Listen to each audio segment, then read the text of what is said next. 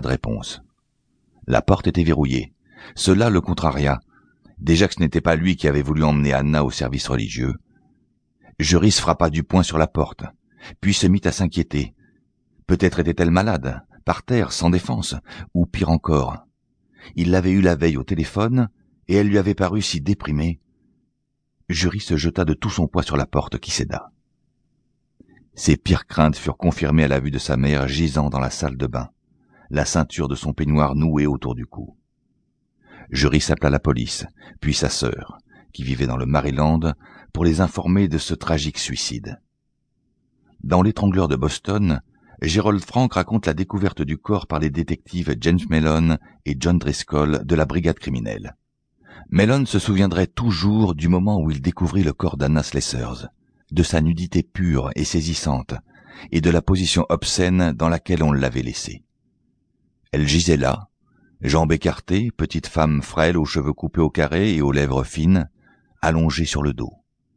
Elle portait un déshabillé de taffetas bleu doublé de rouge, mais qui s'était ouvert sur le devant. Elle était donc nue à partir des épaules. Elle gisait dans une posture grotesque, la tête à quelques centimètres de la porte ouverte de la salle de bain, la jambe gauche étendue vers lui, l'autre écartée presque à angle droit, le genou plié de façon obscène. La ceinture de tissu bleu de son déshabillé avait été solidement nouée autour de son cou, comme un nœud papillon au menton d'un enfant. On avait tenté de faire croire que l'appartement avait été mis à sac par un cambrioleur. Le sac à main d'Anna était ouvert, son contenu en partie vidé sur le sol.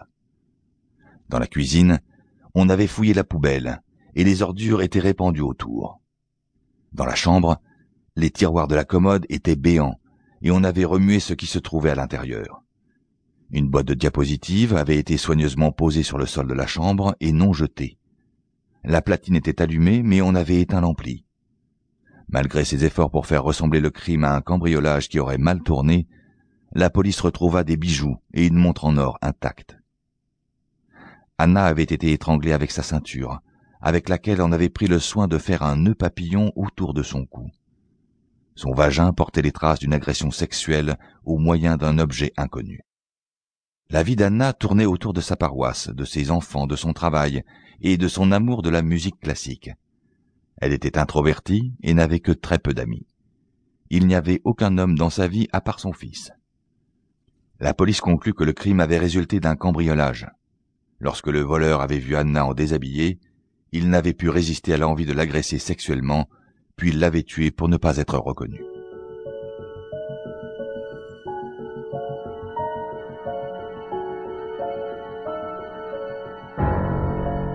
D'autres femmes plus âgées.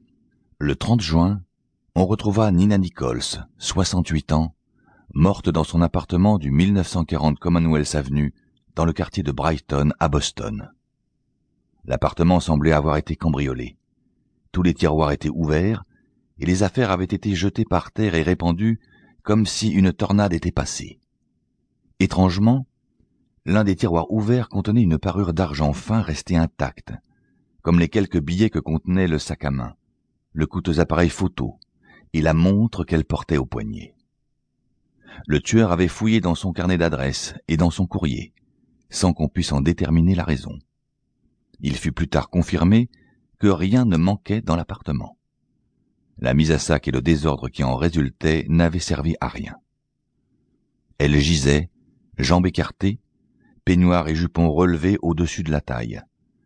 On avait attaché l'un de ses banilons autour de son cou, en prenant soin de faire les boucles d'un nœud papillon. Elle avait été agressée sexuellement. On retrouva du sang dans son vagin. Les médecins estimèrent que la mort remontait à environ cinq heures de l'après-midi kinésithérapeute à la retraite, Nina Nichols avait une vie simple et tranquille. Elle était veuve depuis vingt ans et n'avait pas d'amis homme, si ce n'était son beau-frère. Le même jour, à 25 kilomètres au nord de Boston, dans la banlieue de Lynn, Helen Blake devait rencontrer le même destin entre 8 et 10 heures du matin. Divorcée et âgée de 65 ans, elle avait été étranglée à l'aide d'un de ses banilons. Au-dessus du bas, son soutien-gorge avait été enroulé autour de son cou et formait un nœud papillon. Son vagin et son anus portaient des lacérations, mais il n'y avait pas